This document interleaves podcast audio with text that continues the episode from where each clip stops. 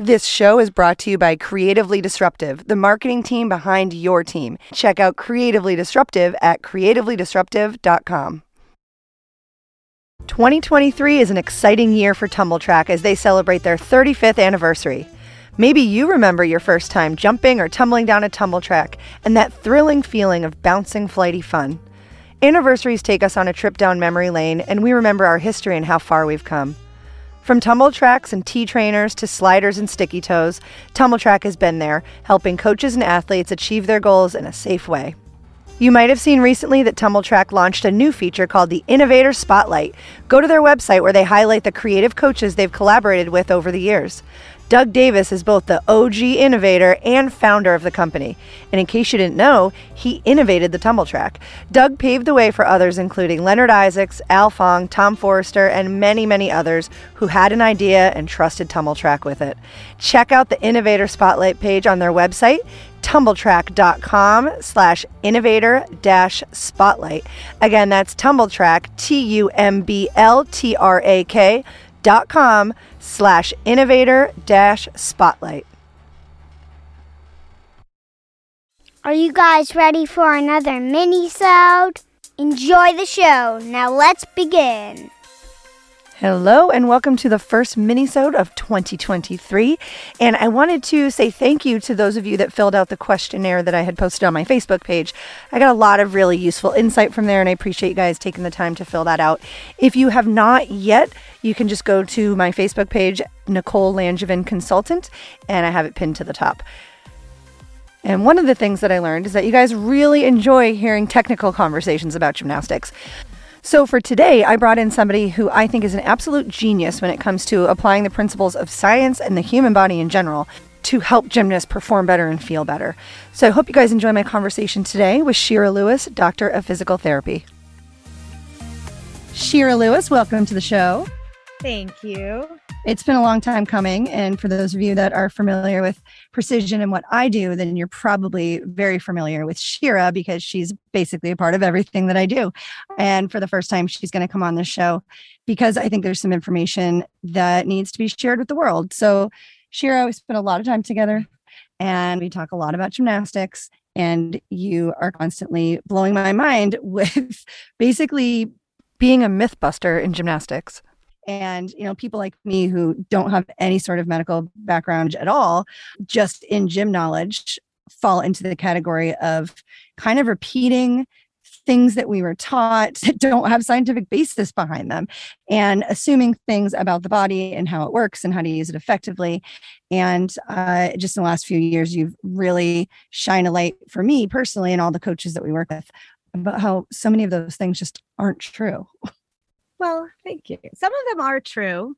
Some of them are true. It's, I find easier to coach any kid that you are working with when you understand the why behind it. So it's not that necessarily all of them are wrong, just that understanding the science behind it gives you even more depth to use that piece. Okay. So let's jump into one right now and I know I experienced this in my early days of coaching where you have kids on beam and they're doing split jumps or split leaps and you're pointing out the fact that their back leg is bent and they look at you like you're crazy because it doesn't feel bent. And from a coach's standpoint, we're thinking, well, you just simply need to straighten your leg. That's a choice that you're not making. But what's what's possibly really going on there? So the word feel, especially in that sense, leads me first to one of my favorite words, proprioception. You love that word. I do. And now you do too. proprioception is that other feel. So it's not touch, it's not tactile, but the sense within your body and specifically like where your body is in space. So one of the tests to kind of understand this as a physical therapist, you can have someone close their eyes, put their finger out in front of them and then tap between their finger and their nose, back and forth, back and forth. If you can't find where your body is in space, you won't be able to do that. Wait, can I try it? Yeah. Okay. That? Yeah. So I have really good proprioception. Yeah. Did you notice that even within just a couple, you went from making an X and kind of crossing at your fingers to exact pinpoint No, fingertip to fingertip? I did not notice. I watched it. That's so weird. But the cool thing about that is that it can be trained. you know, you got better within just a few trials, not even knowing that you were getting better just by doing it, calling attention to it, trying to understand there's my finger, there's my nose. Oh, and like what's the most efficient way Mhm. to get Your there? body is finding that pathway. Oh, interesting. So, with especially younger gymnasts, uh, when they don't have other feedback like either some kind of resistance, some something to tell them that it's bending, or a visual cue using a mirror or video feedback, they literally can't feel it.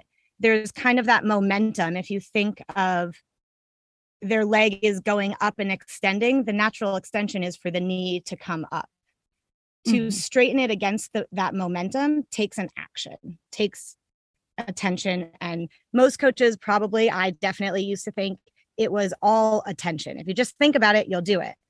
But the response so often is that they can't feel it.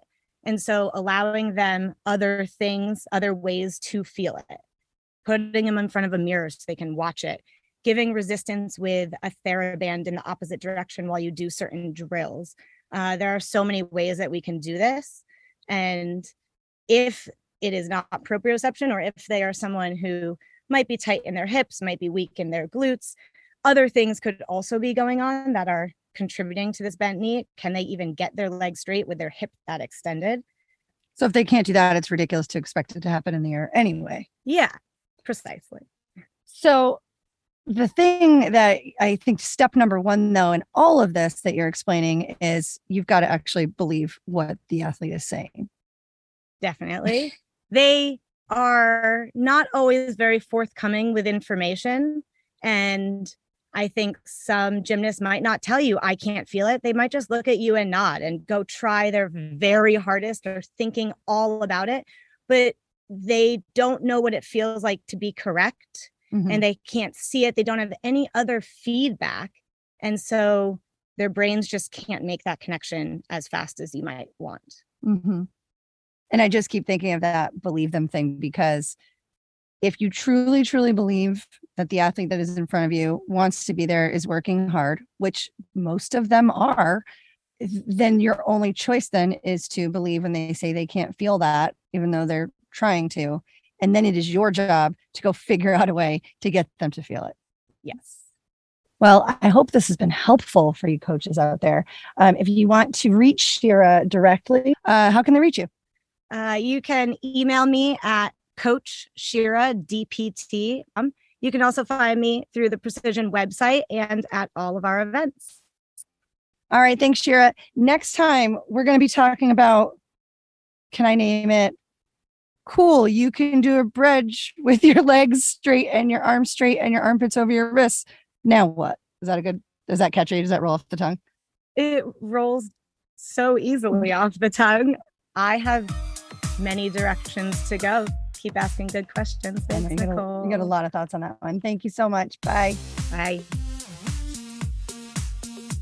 That's the show for today. Thank you guys for continuing to listen and continuing to support the show. Remember, you can email me directly, youthinkpod at gmail.com. You can also follow me on social media Facebook and Instagram at Nicole Langevin Consultant and Twitter at youthinkpod. And don't forget to head over to the YouTube channel, What Makes You Think Podcast, and subscribe. Tell your friends to subscribe. Tell your neighbors to subscribe. Tell the world to subscribe. I'll see you guys next week. Until then, keep thinking outside the box. Bye.